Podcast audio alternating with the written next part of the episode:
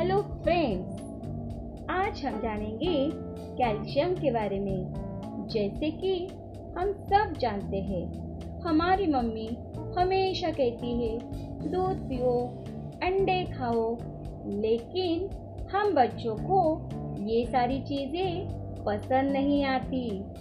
लेकिन बच्चों, मानव शरीर में कैल्शियम हड्डियों को मज़बूत करता है और कैल्शियम पाने के लिए हमेशा दूध दूध वाले पदार्थ, दही, पनीर, अंडा और मांसाहारी पदार्थ का सेवन बहुत ज़रूरी होता है।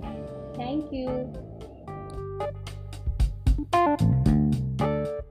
हेलो फ्रेंड्स आज हम जानेंगे विटामिन के बारे में, जैसे कि सेहत की बात हो और विटामिन का ज़िक्र न हो, ऐसा हो ही नहीं सकता।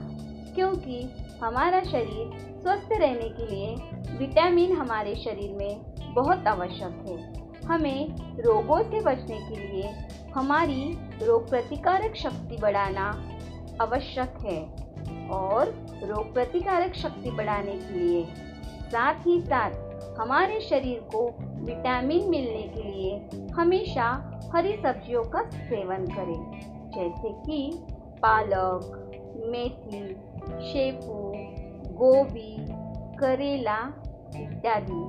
साथ ही में हमेशा ताज़े फल खाएँ, जैसे कि केला, चिक्कू, मौसम्बी, संतरा, अनानास इत्यादि।